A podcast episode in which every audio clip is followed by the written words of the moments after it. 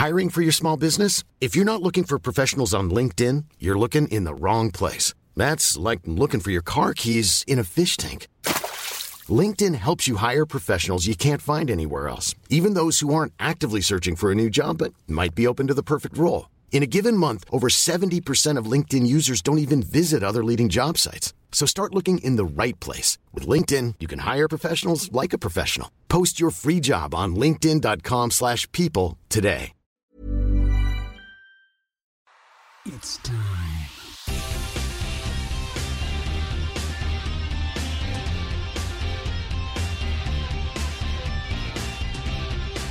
Recording. We're good. God damn it. Welcome. It took us a while to set this up, but you made it work finally. Well, first of all, I'd like to apologize, even though nobody knows this. I was supposed to do it yesterday, uh, but uh, I was embarrassed. I forgot, and I woke up an hour after I was supposed to call you. So I apologize. It, it is okay. You'd be surprised how often that happens. Comics uh, were notoriously unreliable. Yeah, but I actually, I probably don't give people the uh, the vibe that I am professional and like, but I really uh, I respect how hard it is to line up guests and stuff, and so I, Make it I- work. I, I felt awful. Oh fuck! I told you don't feel off. What are you talking about? We did a day later. Who gives a shit? I know. Is anyone know. is anyone dead? Are we dealing uh, in the medical profession? Come on, we're, we're if if anyone's allowed to fuck around, it's us. Yeah, absolutely. We're, so how the fuck have you been, bro? It's been a while. I mean, surviving. Uh, I mean, I know we're all. Uh, I mean, I'm a little bit better than most straight stand-ups because I can do voiceover work still. Okay. Um, so that uh, I guess keeps me sane. Like, but I feel bad for some of my straight stand-up friends. I don't mean sexuality-wise, but I mean just people who just do stand-up because you know, even though they moved to Austin, it's like you're not going to make a living there. Is your whole scene dead now? Everyone just left and went to Austin. Yeah, I mean, yeah, pretty much. I mean, there's no shows in LA. Uh, I mean, there's one kind of like underground prohibition style open mic, but uh, it's it's it's not for me. It's a bunch of not newer comics, but like uh, lesser known comics smoking weed, playing, wh- doing whippets. It's not really a microphone I want to be around in a pandemic. So, uh, but there's very few shows. Like I did a few shows maybe a month ago with Rob Schneider Okay. uh, in like Orange County uh, in a baseball field. So, uh, and Well, you guys are taking that social distancing thing really seriously. Well, I mean, and I'm in West Hollywood, which uh, at one point was like the epicenter of the, least for California, the pandemic, because it's not to bore Canadians with like the, the local geography of West Hollywood, but it it's only a 1.9 square mile city, but it, it's probably got probably a million people. Well, I've I've been to your house. You're actually at a f- very good spot. You were in the middle of everything. it's an amazing spot in terms of like I can walk to the comedy store. I can, uh, if I'm really feeling it, walk to the improv. And uh, well, I don't get booked at the Laugh Factory, but I could walk there uh, to see Jeremy Piven bomb for 15 minutes. Uh, Wait, why won't the factory uh, book you? Is it because you refuse to yell racial slurs at the top of your lungs on stage? Is that why? That was the best set I've ever seen uh, Mike Mike Richards have. Yeah. Uh, he was um, killed. I don't know. I, you know, I, uh, I mean, it's a nice club, you know, and I'm certainly not at the level where I can be like, I don't want to play there. Uh, but, uh, I don't know. I mean, I'm happiest at the comedy store anyway, but I'd still like to play there. Uh, but it's, uh, we're packed on top of each other. If you remember, I mean, like I could literally touch the apartment building that's right next door Yeah. uh, um, and same with the uh, the the one to the other side. So uh, and you know West Hollywood they party. So like when the pandemic was first happening, it didn't really stop the the bars and nightclubs from going full tilt. Oh fuck. Okay. Okay. So it just So, spread. like, it- yeah, I mean, I remember the first week. There's I live. Uh, well, you know where I live, but at the end of my street, there's two uh, big nightclubs, and uh, like the first week of the pandemic, where it was like, uh, "Hey, everyone, stay home and wear your mask and all that." These clubs were wall to wall people, no mask. You know, I'm not like wear your mask maniac, but you know, I don't think we were helping the cause uh, early on. It's a fucking. They pulled a new AIDS. It just spread everywhere. Well, yeah, I mean, you know, it- it's especially in West Hollywood, like you know, we're so on top of each other uh, that, uh, and you know, I'm not like some like right wing maniac that wear three masks, but I don't know. I mean, No, no, it's not even a uh, three. It's it's a small. I- Like in the beginning, it was was the small things that people weren't doing. Like here was the same thing too. In the beginning, there was so much panic, we overdid it. So then we kind of went the opposite route. We're like, fuck these masks for a bit, and now everyone's in the middle. They're like, all right, listen, I'll wear my mask if I'm going out. I'm going to a certain place. Leave me alone when I'm home. That kind of thing. That's where we're at now. Yeah, like I just played hockey this morning, and and I had a mask on, and you know, I I'd probably say uh, seventy percent of the players had mask on. You know, While you're playing? didn't. Yeah, just uh, this morning. You know, it's I got to do something when I'm not around comics. Yeah, uh, yeah. Just for like an hour or two, and it, it's great because you know everyone I play with, they you know they work at Walmart or you know they uh, they're in college or you know or they're just they're not in the entertainment business so it's it's really refreshing to not have to like talk about anything comedy related for just an hour or two And you, uh, you, you've had the same crew you've been playing hockey with for a while. yeah i've been in this uh, well now the league's not allowed to to uh, function right now has a league because you know uh, you know Health restrictions. Yeah. yeah but uh, this is kind of like a renegade group that hey we're all healthy uh, if anyone's sick don't show up uh, you know if you have a temp like we're actually policing ourselves and uh, no one's gotten sick or anything so uh, you know i mean i'm is it the smartest thing i'm doing there's i'm probably increasing the chances 5% but uh, i'm pretty healthy so i'm not that worried Yeah, I, I feel kind of the same way about being pretty healthy and not too worried about getting it. I do everything I can in my power to protect myself. Uh, mostly because I don't want to get like uh, you know other people sick because I don't want I don't want to be responsible for killing anyone. But at the same time, I can't stop everything, bro. Like we gotta live. Like I'm ready to go back on stage tomorrow. If they open if they open comedy clubs up here tomorrow, I'm there.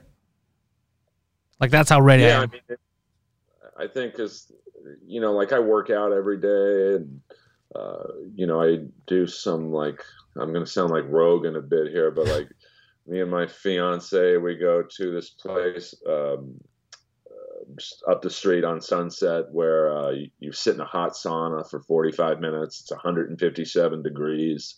Uh, and then we jump into the cryo chamber right after, and, and so I, I think uh, I think if you're healthy, you even if you get it, you're gonna beat it. I'm not a doctor, but like, you know, I, I think uh, I'm not a doctor, but I think the science supports what you're saying. I, I want to go back to the cryo chamber, bro. I'm curious. Uh, it, it's just really, really cold for for a small period of time. Is that what it does? Yeah, yeah, it's three and a half minutes, and it, I think you know it's the opposite of the hot sauna, where the, the hot sauna it's 157 degrees. Um, I mean, you start sweating two minutes in, uh, and uh, but they have a TV you can watch, so it helps pass the time. I don't think I could do it with no TV. Like you'd you'd literally be like, I can't take this after 10 minutes. Uh, and then you go right into the cryo, which I think is minus 130. And what does that do? What's it for? Because I know a lot of people, like you were saying, Rogan. Rogan does that kind of shit. What is it for? What does it do? Well, like for me, I have a torn ACL uh, in my right leg, and it's totally rebuilt. Uh, and uh, you know, it's like a bionic leg, but it does get really sore and like uh, you know, so it helps with the inflammation. It, it helps uh, with the collagen in your skin, like you know, it makes you look a little younger, I guess, uh, for a day or two, and then you know your collagen obviously goes back to you know what you look like before. um, and, uh, I think it uh, really boosts your immune system, which obviously is is pretty good, and given the times we're going through, so. Um, and a lot of it's mental too. It just makes you feel like I just sat in the sauna for you know 45 minutes you know, better than sitting on a couch. Yeah. No, no, I'm with you. I, I always like I like steam rooms, I like saunas, but I've never done any of the cryo chamber shit. And when things get back to normal, I want to start going to these spa resorts that have that kind of stuff. I want to try them out. Yeah, it really helps. Like you know, hockey's. You know, I'm 52, so it's like brutal on my back, and even if I didn't have a torn ACL, I would do it. Uh, Are you guys playing ice down there or ball hockey? Uh, today it was ball hockey, uh, which I find actually um, harder. Uh, Same. play. And it kills. I still play, and it kills my knees. Oh yeah, I mean we play on a roller rink, so it's a hockey rink. You know, cement. Um, but it's a very competitive. I think when I tell people I play ball hockey, they think I'm, you know, we're just fucking around. You know, like, but uh, like there's a one guy plays on the Edmonton Oilers. Uh, he's on their farm team uh, and uh, another guy, this guy named Eric. He, he's a Slovenian uh, pro hockey player. So like, and they take it seriously. Yeah, no shit. Yeah. I mean, there's not fights per se, but like, uh, it's it's. Um, I think you'd be surprised at the com- competitive level, uh, which is fine for me at 52. I'm not looking to like, you know, make, be a pro ball hockey player, but uh, it, it's enough uh, competition for my competitive juices for two hours where I'm glad I did it. It's funny that you said you're 52, Earl, because you never look 52. You always look like you're in your 40s. It's like you oh, came out looking like you were in your 40s, but you kept it. Like you, you look youthful. Well, I'm, you know, uh, because I don't. I think a lot of it is I, I've never had a drug or drink in my life. So. Oh, you've been straight edge your whole life. Yeah, I've never tasted alcohol. Um, and I'm not trying to preach. I just. Uh, How did that happen? How did you? Because I know you love Hollywood. I mean, you're in West Hollywood all the time. Oh, How did you avoid all that stuff? I've been around more drugs and alcohol than Keith Richards. I believe it. Uh, uh, to be honest, well, you know, at the comedy store, I see a lot of a lot. I'll just leave it at that. Uh, but uh, my mom, you know, I, I have two brothers, two sisters, and you know, my dad was a pretty hard partier for a large portion of his life. So my mom was like, "Okay, you're the last hope in this family of being." Like, uh, even though my sis, my oldest sister, is like graduated number one in her class at Stanford, like she was incredibly is incredibly smart. My mom was like, "I need someone in this family who doesn't drink. Uh, if you don't drink till you're 18, I'll buy you the car of your choice." Um, within reason, um, and so I didn't. And then I, I got the car, and afterwards I was like, well, why start now? yeah. Like, you don't know what you're missing if you don't have it. So, uh, and I'm glad I don't because I'm I have a very addictive personality. Um, you know, like I drink energy drinks. That's probably worse than alcohol. Um, so, Are you downing them too much? Oh, I've already had two today, and it's uh, what time is it? Uh, it's one oh eight out here. I've already had two. Yeah, it's so. four. It's four p.m. here, and I want you to know that this is my fifth coffee. So oh, I get it. Like I can't hate on you for drinking it. Like um, people have tried to get me to drink coffee because they're like, well, it's a little better than you know, like Bang or Rockstar, but uh, uh, none of it's good for you. It's not. None of it is an excuse. That's why I tell people when uh, when we talk about their addictions, I go, I'm nobody to preach because the amount of coffee I pump in me, it's gonna be what kills me. There's no way that much caffeine is but gonna I mean, keep I, me alive. Oh yeah, no, I I mean I figure that uh, if caffeine and energy drinks or you and coffee is like the worst thing we're putting in our body, I'm okay with that. Yeah, that's how I feel. Uh, you know, especially given how much I work out, like uh, I'm willing to roll the dice on uh, overconsumption of caffeine. Hey, dude, I know that you're, um, because you, you're, it's not a secret, you're in love with West Hollywood, you're in love with the comedy store, you're in love with the scene there, which is good. That's how you should be as a comic over there. With everyone leaving and going different places, mostly Austin because they're following uh, Rogan, does it make you think about ever moving?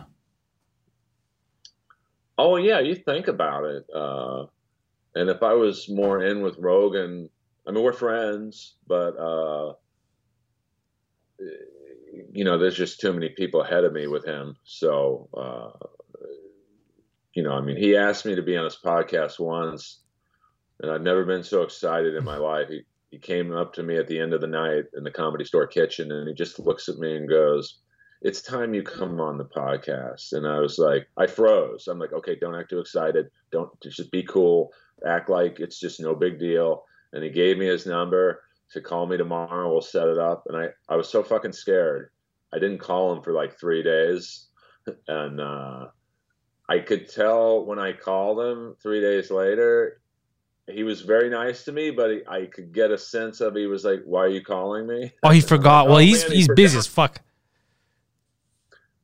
and I know that he hates from what I and I get it. Uh, he hates when you ask to be on, and I get that. Um, so I I, I kind of blew it. Uh, oh fuck. but I would move there. You know, if I was like Hinchcliffe or uh, who else? Um, you know, like Brian Moses or, or uh, you know other people who are in with him. I'd probably follow him there too. Like, but know, isn't it more because up- I understand following your like I understand following your friends and also Rogan now in comedy would be a guy to follow. But I'm wondering how would that translate to Austin because it's still at the end of the day it's still Austin. It's not West Hollywood. So if everyone just moves uh, there, yeah, I don't think it could sustain that type of like I don't even know how Kill Tony's going to work down there since there's not that many open micers to fuck with. I mean, I think. I mean, you're definitely right. I, I think you like, and I'm just guessing the the mindset of the people who follow Joe down there. Like, they do it more for road work. Like, Okay. because I, I, I Tony was in or is in Miami this weekend, and I'm sure that helps. Uh, you know, I know Moses was on uh, Rogan uh, this week, uh, so I I would go on just to raise my vis- visibility. Oh yeah, I'm talking about for the show for sure. If you say no to going on Rogan, that's absurd to me. I don't know why anyone in any field would say no. It's the biggest show on the planet. I mean, in terms of actually moving and trying to be a comic in Austin, I think there's very few that can make it their home base and still go out because you kind of you, you get lost. You know, it's it's it's Austin. It's not. There's nothing wrong with Austin, but it's it's definitely not. Uh, you know, New York or in LA. Oh yeah, I mean, I think uh, I'm not too familiar with the scene there, but I know there's I think a club there called Cap City, and then uh, there's hyenas in like Fort Worth and Dallas. Dallas, Uh, yeah. So, uh, and I think there's an improv. Uh, There's an improv in Houston. yeah, I think that's where Ralphie May uh, and, like w- was uh, big before he came here. Uh, but uh, you know, I think if you're like me and you're just you're just friends with Joe and you're not like in the inner circle, I'm going to stay out in LA. But I'm also lucky because I can do voiceover work. Like I'm, I'm not going to say I'm in demand, but you know, I got a lot of uh, buzz, I guess you'd say, uh, when I was on Tyler the Creator's cartoon Yeah. because I was the only white guy on the show. So um, that gets me a lot of auditions that uh, you know you have to be in LA for. So uh, Do they make you go to the voiceover auditions to record in their studios, or do they let you do it from home if you have the equipment? Well, the last year it's been at home, um, and I'm lucky enough to, you know, because my podcast and uh, uh, last week a recent upgrade to the mic. Like I bought a mic um, that is a studio quality mic. I mean, it was the. I, I'm not trying to impress you, but it was a thousand bucks. Oh, fuck. Okay, good. new.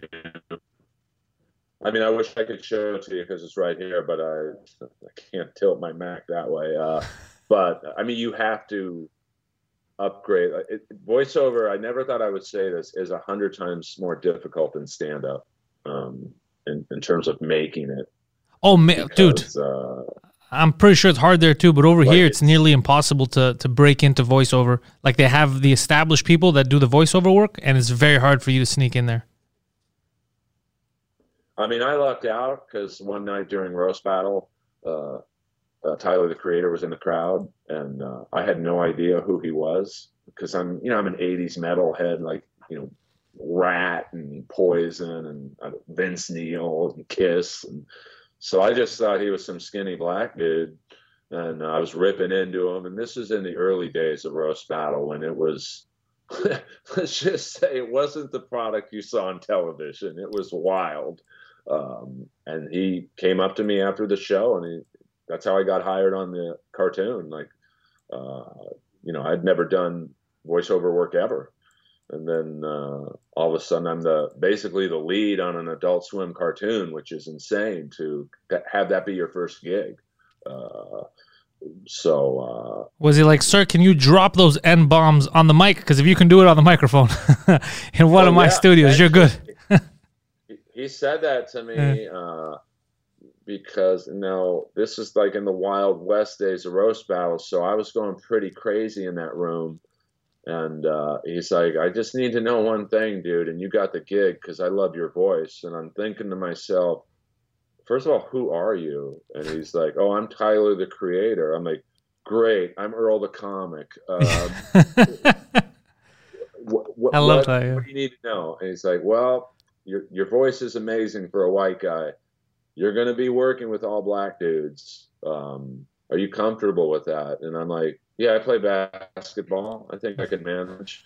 And uh, he's like, Well, can you say the N word on camera? And I I pause and I'm like, Are you going to pay me? and, uh, you know, and then that's like. That's funny.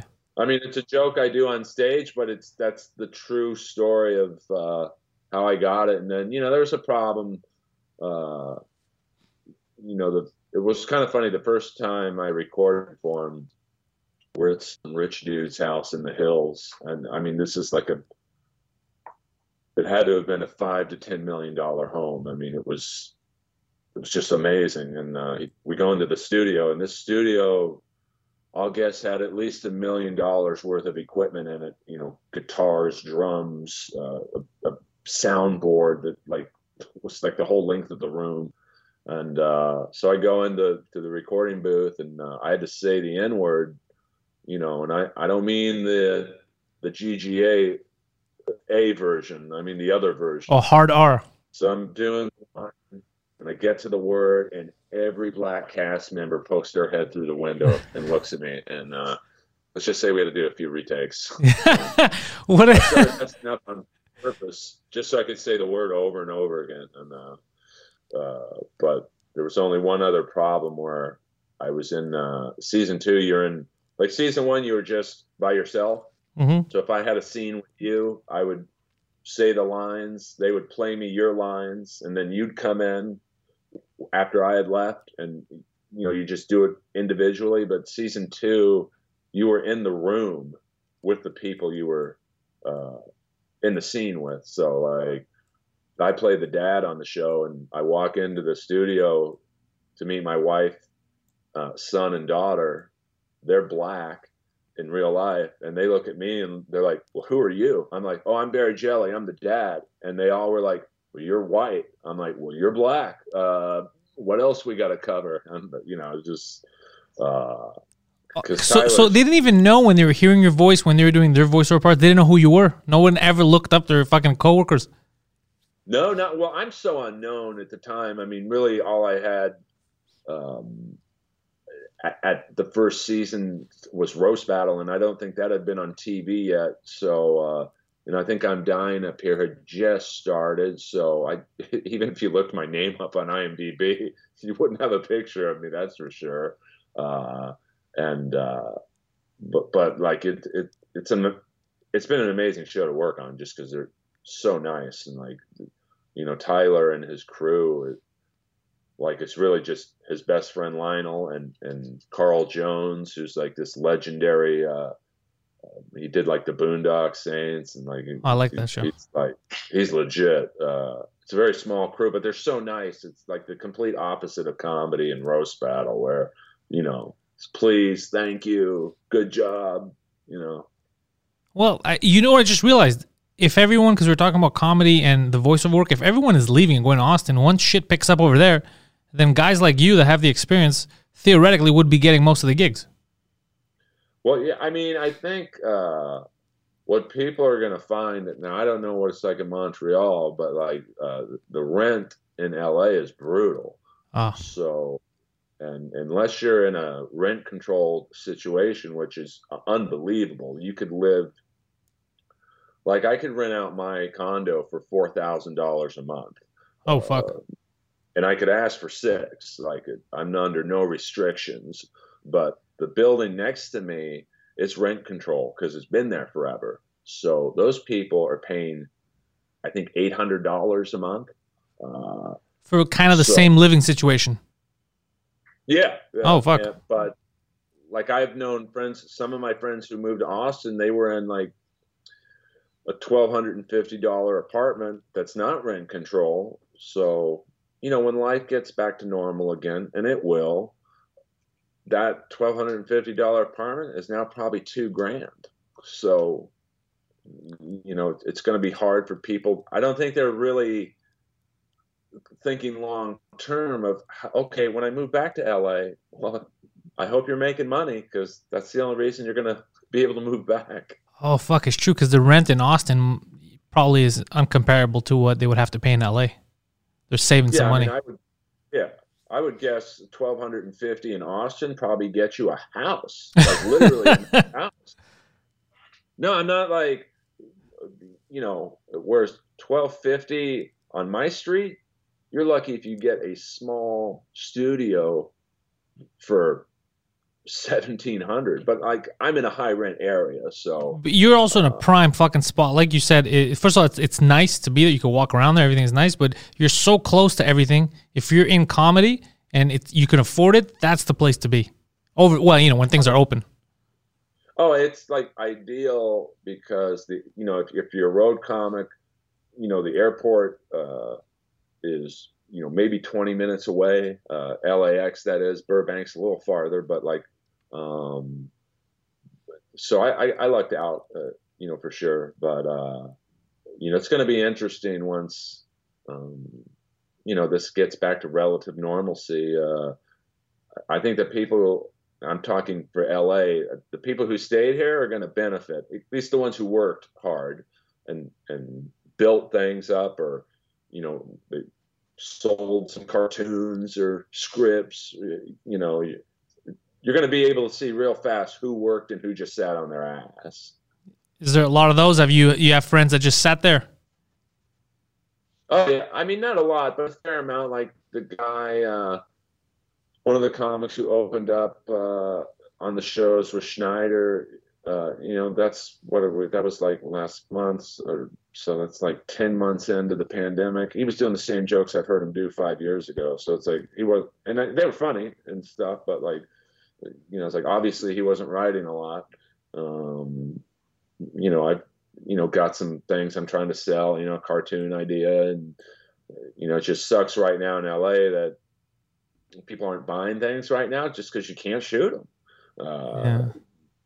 But it's slowly opening up. So, uh, you know, I, I think, you know, some of the people who moved to Austin and, and Tennessee to, uh, you know, they're, I don't know. I, I just think long term, they're going to be hurting most of them because, you know, yeah, you're doing shows right now, but that that's not really getting you anywhere. You know, you're you're satisfying your fix, but you know, it, it's but you know, everyone's got to do what they got to do for themselves. Like so, I hope it fucking works out for most of them, dude. I realized Oh.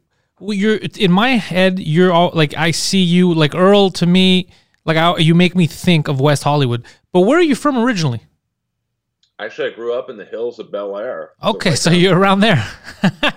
But like when I tell people Bel Air, they think, "Oh, you're like Russell Peters rich," and it's like it, was very lucky. My dad bought a home in Bel Air in I think the mid early '60s when Bel Air was just a hillside. Like literally it was just mountains of shrubbery and few homes. And then uh, there was a very famous Bel Air fire. And my dad was so fucking, I don't know if cheap is the right word, but our house was not burning down. he, he, was out there on the roof with a sprinkler hose.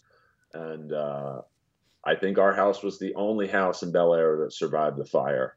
Oh, shit. Um, so then we got to grow up, you know, in the 70s and 80s when, you know, athletes were moving in and, and building these massive mansions. Uh, Harry Nilsson, uh, who's often called the fifth Beatle, uh, he was our next door neighbor. Uh, and so I, I, was, we were like the Addams family. We, we did not have, we were like middle class, but our neighbors were like Stallone and OJ and, um, it was so it was an interesting. Uh, we got to live like rich people, but we weren't. But fuck, that means that your whole life you knew that's what you know is you know the Hollywood lifestyle. That's it. That's your because yeah. I was always thinking you know people go back home if shit doesn't work out, but that is your home. That's all you know.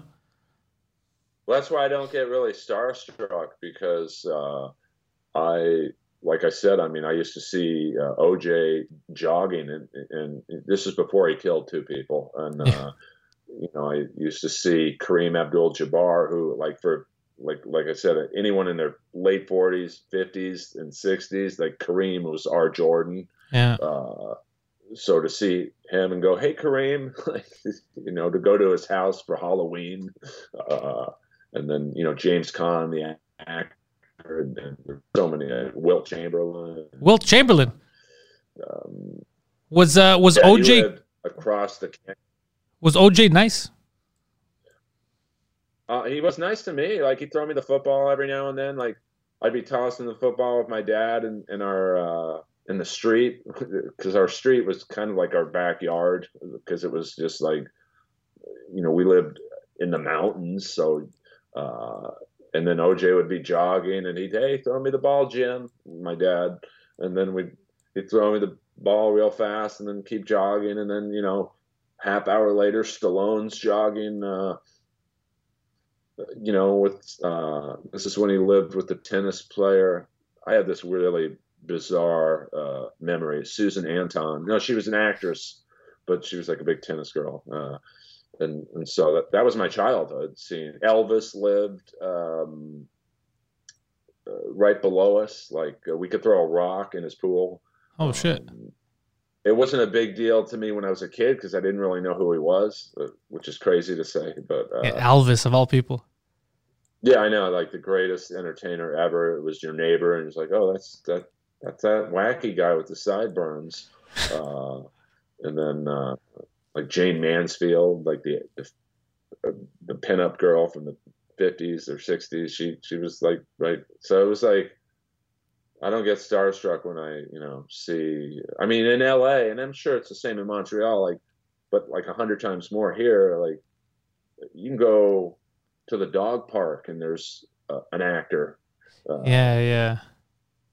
Well, in LA, I, I experienced that more than anywhere else. We'd be at a restaurant eating, and it was just because the thing is, we're always around there, right around West Hollywood, so everyone's there. So anywhere you go, for you guys, is different. There's always someone that you've seen on TV which I guess is kind of strange. But for you, growing up there, that's all you know. If you go somewhere where there are no stars, then you're going to feel weird. Yeah, I mean, you do feel like if you go to, uh, I don't know, Idaho. This, this, yeah, well, that's why like it's funny when I uh, did Edmonton many years ago with Schneider, like they were so starstruck I got so many people coming up to me and going, "Hey, you were in that movie Benchwarmers," and I'm like, "How the hell did you recognize me from that?" That was like, I think it was 2010. I was up there with Schneider, and Benchwarmers was in like 2005, and I I was in like the quickest scene, like, but they're so starved for like anyone who's not an Edmonton Oiler to be a and in their city that they like to me to them I was a celebrity, which is insane to me. When you think about it, yeah, it's fucking crazy. Edmonton. I preferred you and I'm dying up here. That's why I preferred you. Well, I was barely in it. I mean, I I was in it enough to say I was in it. Well, every time uh, you'd come on, I'd be like, "It's fucking Earl." I a scene stealer. Yeah. Uh, I mean, well, it's funny they for season uh, three. Well, there was no season three, but like uh, the main writer comes up to me and goes, "Hey, we, we wanted you to know, like, when we know we're not using you a lot, and we want to get you some more s- scene time. We had a scene uh, for next season uh, where Ari and Ari was the blonde girl." Uh, uh, uh, Cassie, and, and that was her name in the show. Yeah. Uh, she's so desperate she sleeps with you. I like how they describe that. You're like, wait a second. And I was There's a different way to phrase this. There's it's amazing. And then they're like, but the network said uh, this is at right at the height of the Me Too stuff. They're like, well, we don't want her getting passed around like that, so they had to. They didn't shoot the scene, but I'm like, come on, man. passed around. You want a realistic version of comedy? Yeah. you, want, you want a realistic version of comedy? They're all sleeping with me. Yeah. Well, I mean, not all, but like the, this is how, how it happens. So, uh, but uh, yeah, I mean, I'm, I mean, that show, uh, you know, I, I'm still asked why it didn't do better. Uh, I don't know. You know, it's the weird. I think it was too realistic. That was a good show, by the way. I watched the whole thing. I liked that show. The only thing that I hated was in the beginning uh, with her, actually, when I think it was her that went from the jokes aren't working to four seconds later, it clicked. I've discovered how to do stand up and now I'm amazing. Little moments like that I didn't like, but the rest of it was fucking awesome. I enjoyed it. I mean, I think it was just too dark. Uh, like I probably the number one complaint I got from my friends were like, "Well, dude, it's not that funny." But it's like uh, stand up's not a funny business. Yeah. Like, You think that's I- why we liked it and non like people that just watch us were like I was expecting more jokes? I was like, yeah, but they was trying to show you stuff that happens outside of the jokes, how we get to the jokes. Yeah, I mean, we just lost another LA comic, uh, Eric Myers. Um, you know, he was a great, uh, super funny comic, and uh, you know, he had a lot of demons. And uh, What know, happened with him? Because I had only seen one clip before. I knew the Taco Bell joke. I had heard that before. That's a very funny little bit, and someone had. I think Brett Ernst had reposted it, and I saw it again now. But what? What? I, I I hadn't read any details. I don't know if it was COVID or what the hell happened to the guy. But I just saw that everyone was upset, and the guy seemed young. Yeah, I mean, he was forty, I think. Yeah, he's young. Uh, that's young to me. Um, you know, he had a lot of demons, and uh, just uh, I, he just lost his dad two weeks ago. So uh, you know, and you know, for some reason, he was walking on the highway at six in the morning, um, in dark clothing, and you know, the the truck who hit him. You got to feel bad for them because like you know, it's six in the morning. You you're not going to see someone at twilight walking in a dark outfit. Yeah. Um, so the- I mean, I I have my own theories that like it was his way of killing himself, but I don't know that. You know, uh, so you know, it's it's comedy, as you know, is littered with you know Brody Stevens. Yeah, that was a surprise. Yeah.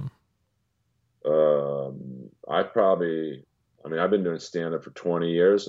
I've probably known 10 people who've committed suicide. So, you know, it's like that's why it's not that funny because people like it's a brutal business. Like, you know, I mean, I'm not telling you that, but like, No, it is. you know, now I get rejection from not only stand up but voiceovers a hundred times the rejection rate. Uh, just because they're, you know, like I don't know how many A clubs there are in America. I'll guess 200, you know, give or take.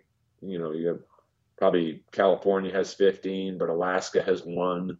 So uh, if you're a truly funny comic, you will get work at one of those 200 clubs when life is normal again. But in, in the voiceover world, you know, it's so uh, segmented. Like, you know, I'm obviously in the deep voice category and there's really only 10 of us in that category and we all work like you know i'm on LA's and i'm dying up here and then you've got billy brown who's like this fantastic black actor if you watch sons of anarchy he was the bad guy in the last couple seasons Okay. um, and then there's maybe a couple other guys. You're really only going up against ten people, uh, you know, who are seriously uh, being considered for the part. So, um, so it, it's now I get that rejection on top of the stand-up rejection. So it, it's uh, luckily uh, I don't know how I haven't walked on the freeway myself. Well, I I think some of us were were able to handle the rejection a bit better. That's all I think it is. Because it doesn't stop. It comes from everywhere. People think every time they see you succeed, they assume that that's all it is. It's all positive, and they don't see what all the fucking losses you took to get to that one, uh, you know, successful moment, and then all the other losses that are ahead of you. It's, um, I, I think that's what happens now with social media. It gets babied so much, it's watered down. They only see the good. That whenever Yeah. some people that don't know that there's so many roadblocks, the second they hit a couple, they start losing their shit. Oh yeah, I mean I remember when I uh, beat Jimmy Carr at, in Montreal for roast battle. I had all these people, industry and just fans, going, "Dude, who are you? Are you new to comedy?" I'm like, "New to comedy? I've been doing it for at that point 15 years. Like, I like I don't need to hear that." Uh, but you know, because you know, obviously I was pretty unknown before that, so like I get why they were asking me, but it was still like a kick in the nuts to like Yeah, to be that's a, doing something for 15 years and have someone say, "Are you new at this?" I'm like, uh, "Not really." yeah, that's a good first set. yeah, I mean, I wish, uh, but uh, yeah, I mean, they don't see the years and. You know, you don't realize Bill Burr did his first special at 40. Like, you know, he Fuck, probably been comedy almost 20 years at that point. Uh, you know, or at least 15. So, yeah, it's they don't. I think we're so focused on uh, followers and likes, and you don't see the years that went into those. Uh, you know, followers and likes. Like Rogan, I remember when he signed the deal with Spotify, people were talking shit. They're like, "Oh, it's that easy," and he did. He's been doing it for over ten years. Uh, literally, with in the beginning, you remember that that those stream shows that he would do with nothing, just his buddies, Oh, yeah. trying to make it work. Uh, with the flashlight sponsor, all that took over ten years to build an empire to get to that point, and all they see was, "Oh, he signed a big contract." What is that? It's so easy. It's it's so stupid. So stupid how people don't realize the amount of work that goes into all this shit. Oh yeah, I mean, like he and he's probably been doing stand up for twenty years. Yep. Like, you know, and then you know the, the news radio and Fear Factor and and all the you know the UFC announcing and and all that. Uh, like I don't think people. I think if you're unknown, and not that he was unknown, but like I think if you're guys like you and me, we get on TV finally, it's like, oh, who is this person? Like, but especially if they're not in the city where you're at. Like in Yeah. LA, I have like a cult following. Uh, you know, where I don't think people admire my stand up, but they admire that I haven't quit. is that what it is? Is that what it is? I mean, yeah, I mean, like, you know, I went pretty much 13 years with no success, but I kept doing it because I, I really, I enjoy doing stand up. So, uh, did the podcast did the podcast open doors for you when you started podcasting? It did because I like Rogan gets presidents and you know people that rule the world. I got like these weird celebrities, uh, like the bad guy from Superman 2, like, but not like Terence Stamp, who is like this legendary actor. I got the bad guy who didn't talk, and I thought he was just a huge guy. And I'm like, that'd be an interesting guy to have on. And I reached out to him, and at I think he's like 70. Uh, he's like, oh, can we do Skype? I'm like, "Uh, no. He's like, oh, you do it over the phone? I'm like, no. You gotta come over. You do it. Uh, you got to come to my house, and I could tell this his enthusiasm dropped. and, but he came, uh, and he was an amazing interview. He because he was a heavyweight boxer, which I had no idea. I didn't know either. Yeah. He fought, uh, I think he fought George Foreman, so like he was legit. Um, So did they see him box and then they're like, "We got a part for you," or did he want to transition into acting? a little of both because uh, you know he, he wasn't a bad boxer he was very much like uh, in you know your older fans might recognize his name, Tex Cobb, who uh, he became famous because he fought Larry Holmes, and Larry Holmes beat the shit out of him for 15 rounds. Tex Cobb was just laughing at him, like he. I don't even think Tex Cobb threw punches. He was like, it was like Rocky. He was like, I'm here because I'm going to prove that I can last, Oh, and you're not going to knock me out. And he didn't. And then I think Hollywood's like, this guy'd be a great bad guy. And so he got a lot of acting work. So I think it was probably similar to that. Uh, so I would go for celebrities like that, you know, uh, and because I'm in LA and I love 80s metal, yeah. you know, I reached out to like members of bands I liked, like the singer from Ratt. And uh, so he would come on and, uh, you know, I would get hockey players, uh, Dustin Penner and uh, Theo Fleury. I mean, Theo Fleury came to my home. Um, so uh, but, That you must know, have been fucking cool though. well, it, he, Dustin Penner was great because he's very funny and. Uh, you know, he brought his German police dog over and he's running around my house and he would only respond to Dustin if Dustin spoke German to him. It's just like just bizarre. And then like halfway through the interview, this girl in a bikini shows up and I'm like, Who is this? And he's like, Oh, she's gonna take the dog. And uh like he was she was his servant or something. And uh so that was a little more fun, but because of Theo Fleury, what he went through and you know, he kind of had this like Jerry Sandusky type uh, experience in junior hockey, and and so his manager called me up and said, "You got 20 minutes. We'll be over in a half hour. You don't have 21 minutes." So we had to jump right into it, and uh, you know, I'm almost crying because you, know, you could still see to be in the room with him, especially like you could feel the pain in him still, like. Um, so And I think uh, that coach apparently screwed around with other kids too.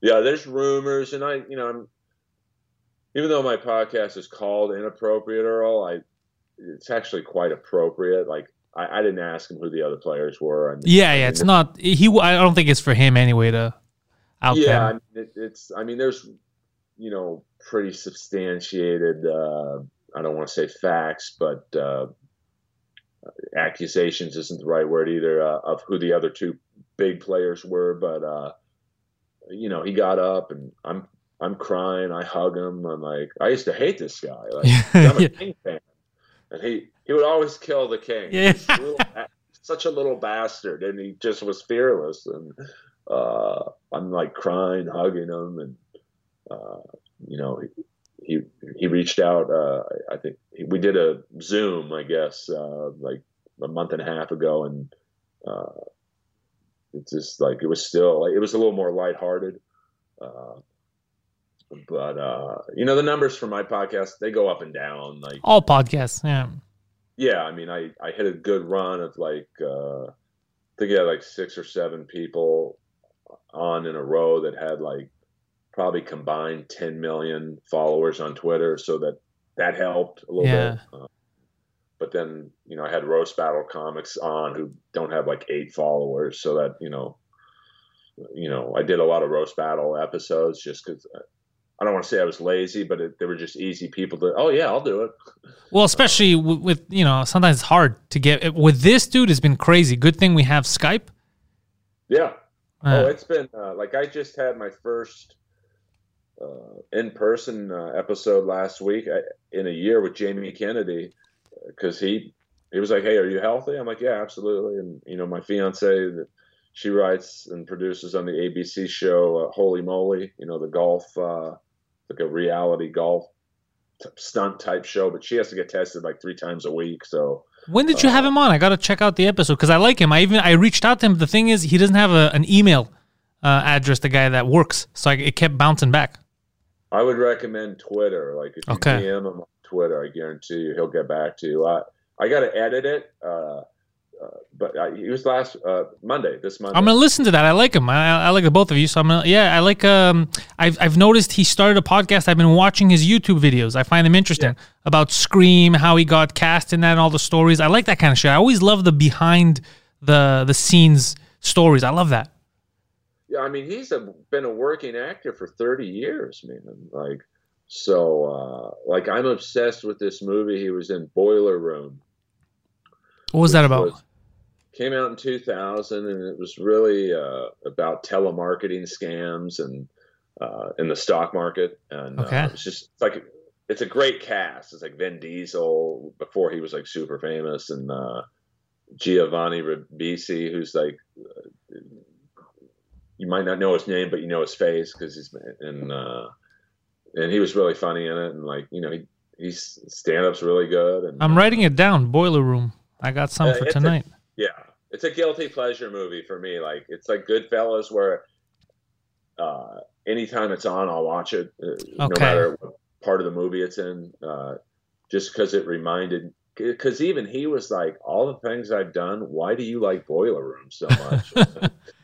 Because it reminded me of the friends I had back then. You know, Ah, just right. you know they worked hundred hour weeks, but they also in two days would have hundred hour weekends, if you know what I'm saying. Like, and uh, and it's it's just a fun. It's like Wall Street, but like with a younger uh, ensemble, and uh, so he was really nice, uh, and uh, he's in at the Laugh Factory. So I was like, hey man, help me out, brother. Yeah, help me get yeah, help me get in there so I can yell some shit on stage. Yeah, talk to Jamie for me. I don't think he likes my comedy, but please help me. Oh, that's the I have seen him once. The owner, right? Yeah, he's like an Armenian. Armenian. That's what it is. Yeah, yeah, yeah. He's very intimidating, but uh, Is he? He seemed. Uh, well, then again, I haven't. You know, maybe I gotta sit up close to to check out. He seemed very docile. He had a funny Well, accent. yeah, he's uh, small in stature, but like, you know, I think you're just. It's like a Godfather. You know, he's the owner, so uh, you know, uh, I showcased for him once. It was kind of a bizarre process, and uh, you know, I had a really n- not a set because it's only like five minutes, but uh, he's like, "Come back in two weeks, you become paid regular." So I'm like, Oh, "Oh, shit. great!" As long, as long as I don't bomb, I'm in.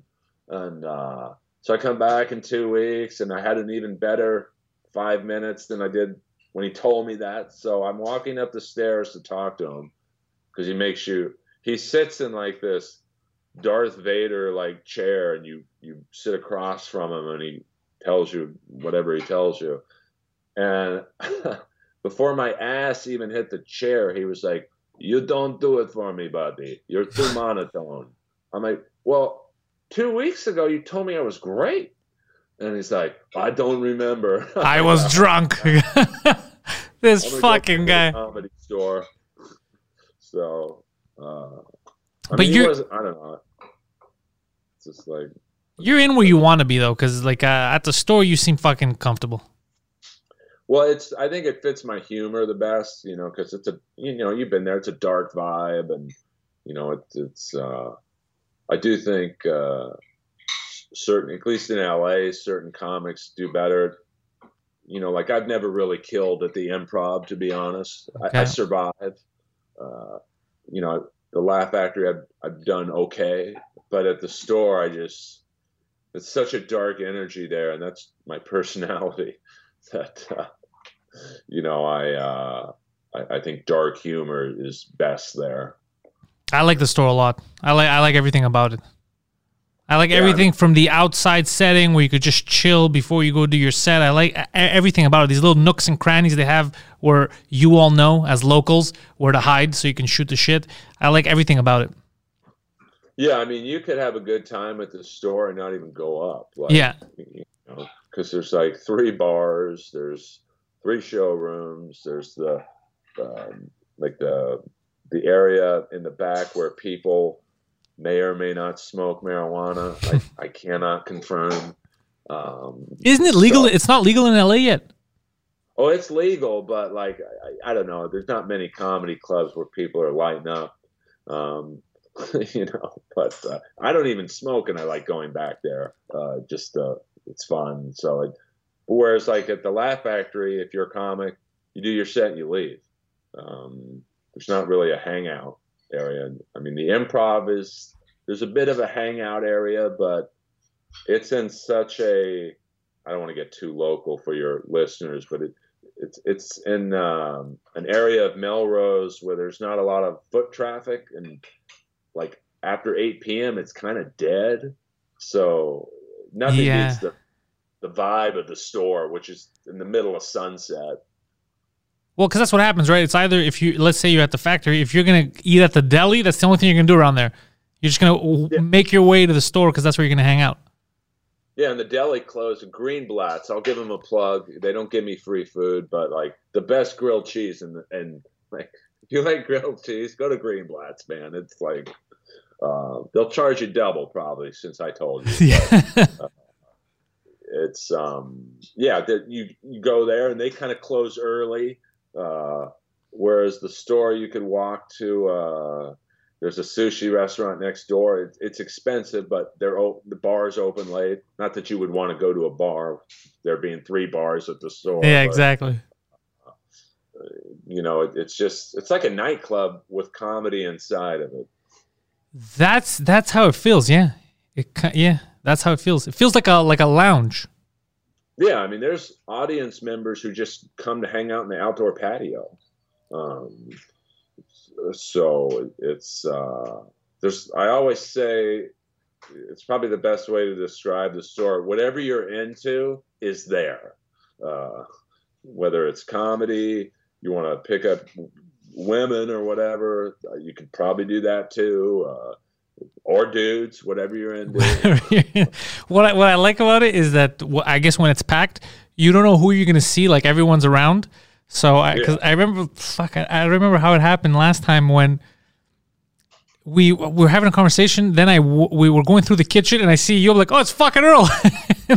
you're just hanging out in the kitchen. You're like, come here, let me tell you something. And then you were telling me a story about something that just happened outside, and it felt like a video game. Like every every place I'd go to, I'd see someone else who had a story for me.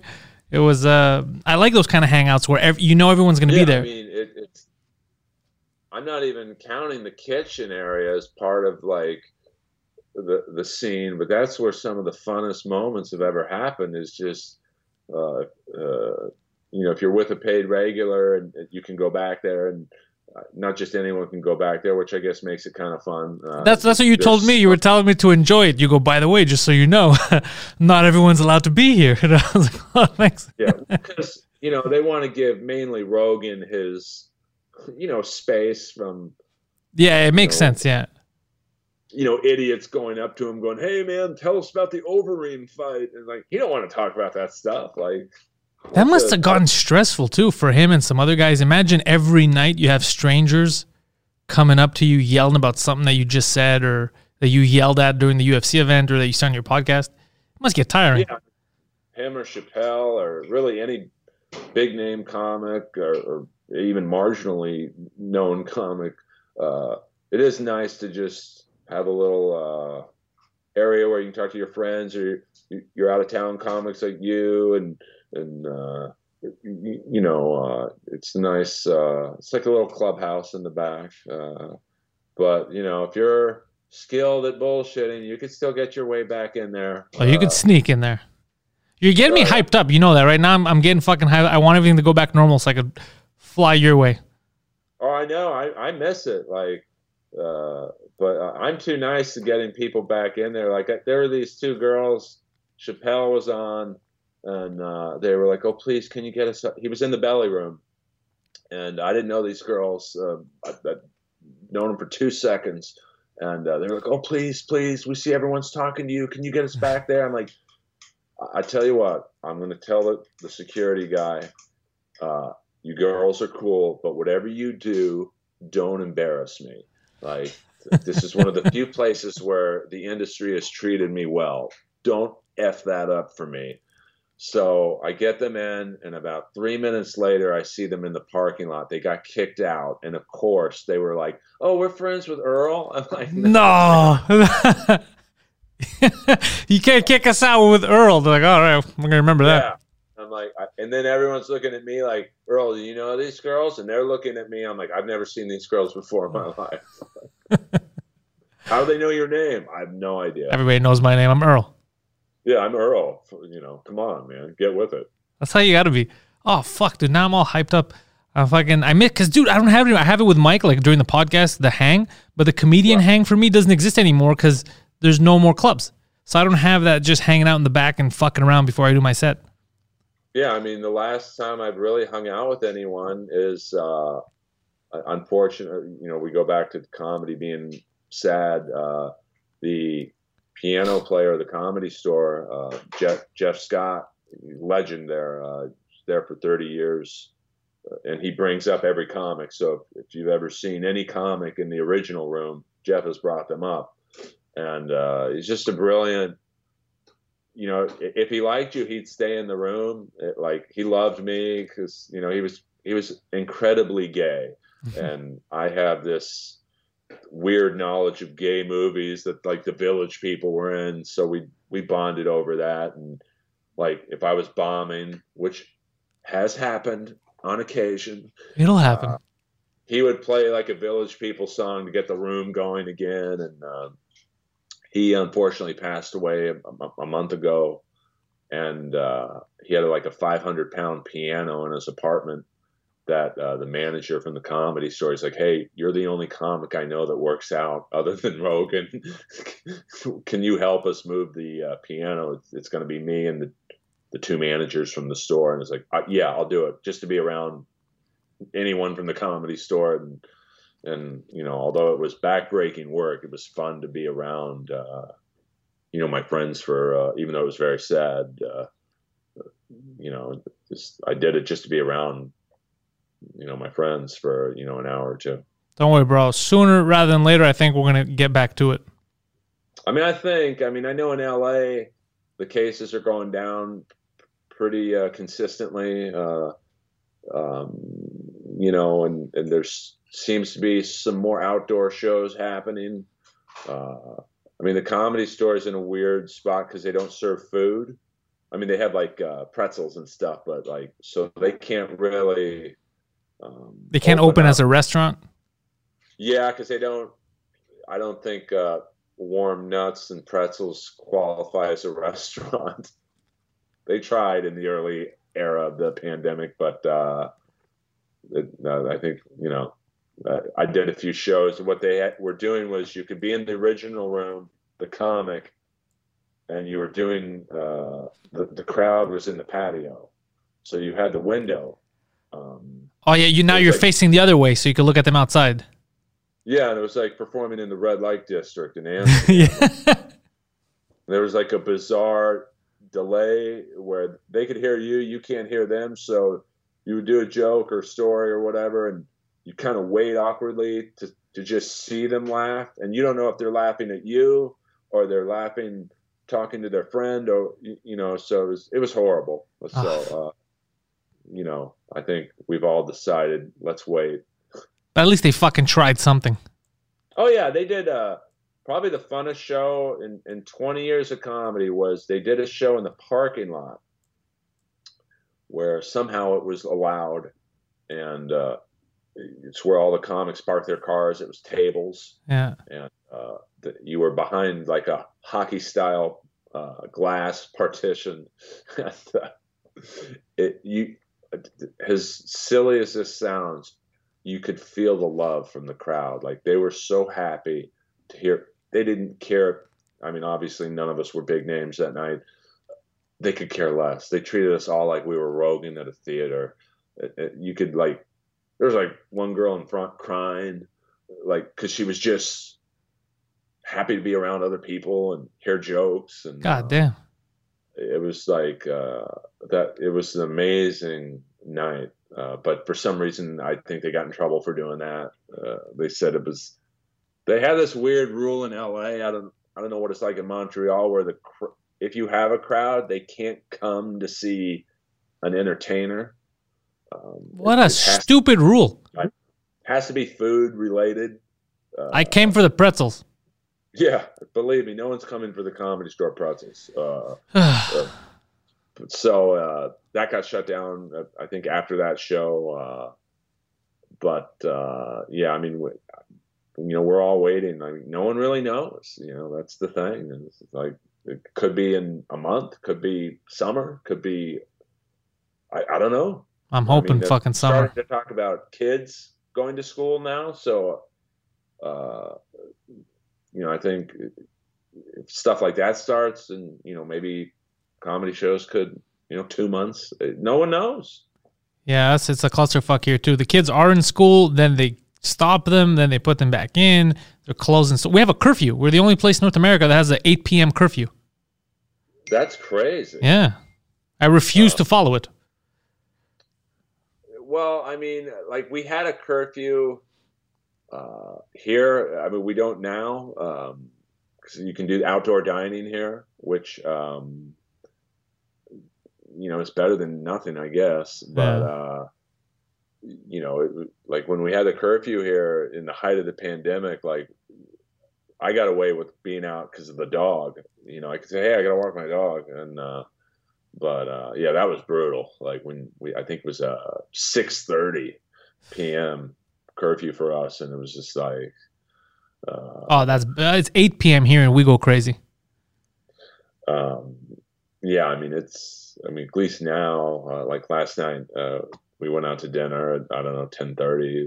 It's, it's starting to open up a little bit. Like on Sunset, just uh, was it west of the Comedy Store? There's like a six or seven restaurants, and so last night was like the first night in a very long time uh, that I saw like sold out uh, outdoor dining, and it was like you could feel like the energy a little bit coming back. Um, but uh, we're still a ways from indoor uh, entertainment, I guess. Same. Luckily though, dude, we have podcasts. Which brings me to when's the the next podcast dropping? What are we gonna tell people? When are they gonna getting you an appropriate Earl?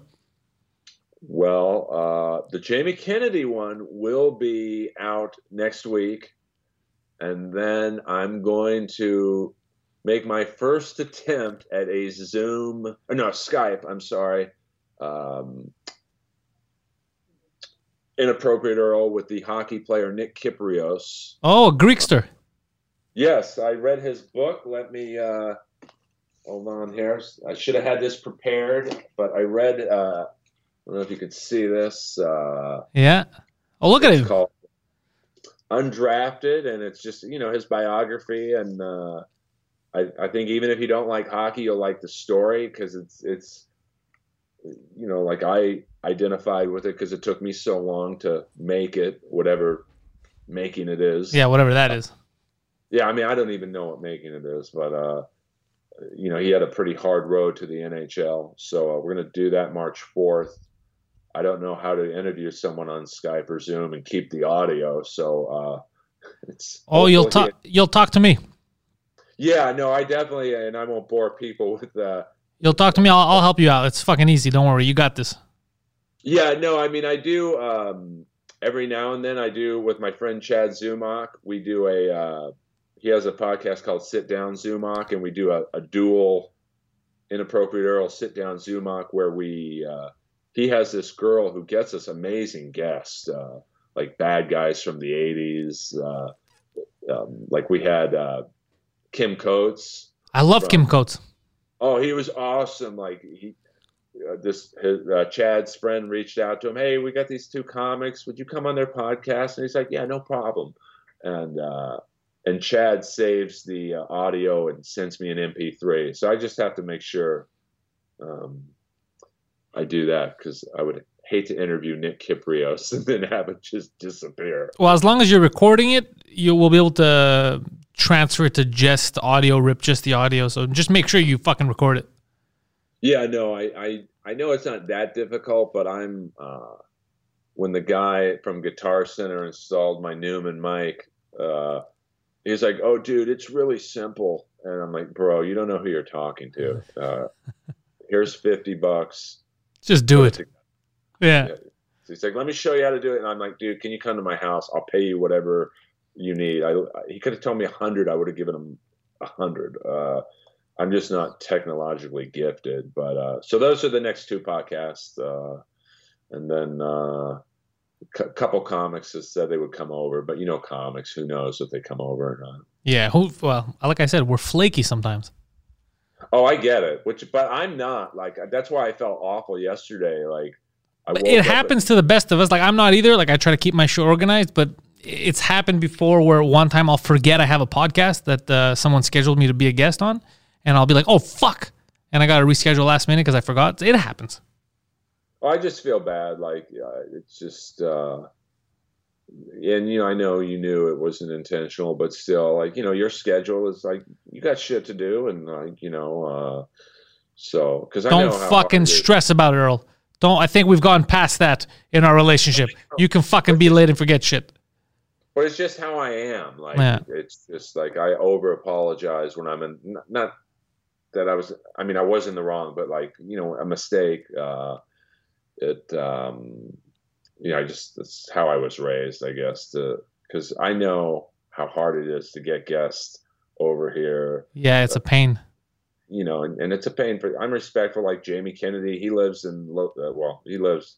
I want to say where he lives, but uh, You just know. drop his address. You're like, if you need to pick him up. At uh, 309 Friar Street. If you guys are fans of Scream, uh, but he lives probably a half hour away. You know, he was nice enough to come over and, and fight LA traffic. Got to fight LA traffic to go back home. So, uh, you know, I'm and like Nick Kypreos. You know, he's pretty famous. Uh, Yeah.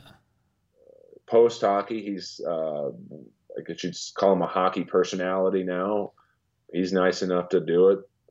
So you know, I, I try and uh, have as few f ups as I can. Oh, don't worry. No F ups here. We got this. And also, I'm going to tell people that they should fucking follow, subscribe to Inappropriate Earl, and links are in the description. It's super easy for them. They don't got to look for anything. They click on links. We got SoundCloud there. We got everything. Simple as Well, that. I- well, it. Uh, yeah, I- I mean, thank you. Like, it, I don't think people realize, you know, we do this primarily for free. You know, but if you, just a simple subscribe and review, uh, Goes a long way.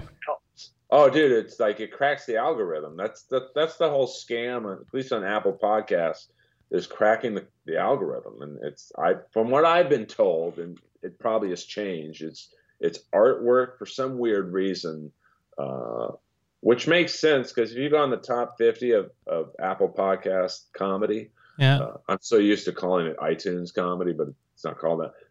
All the top, you know, uh, podcasts like Rogan, Joey Diaz, uh, you know, My Favorite Murder, they all have kind of cool looking artwork. Uh, and then it's reviews and subscriptions. Yeah. The reviews, the, the star ratings and the comments are big. They, they help move your uh, podcast up. yeah, I mean, it, it's so like, please subscribe to mine, yours, Chad's, uh, anyone you listen to. It like, you get a lot of free content. It, I don't think we're asking much to like hit a star. hit a star, fucking share it, tell your friends. Plus, you already Yeah. had good, interesting guests, but now coming up, it sounds like you got some uh, interesting interviews. So it's worth it. It's worth the fucking listen.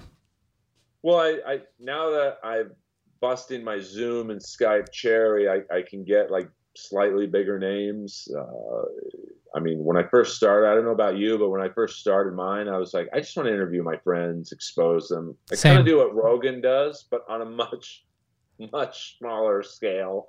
Um, you know, like, hey, I'll have this roast battle comic on that nobody knows, but you know, get them a couple fans or Yeah. whatever.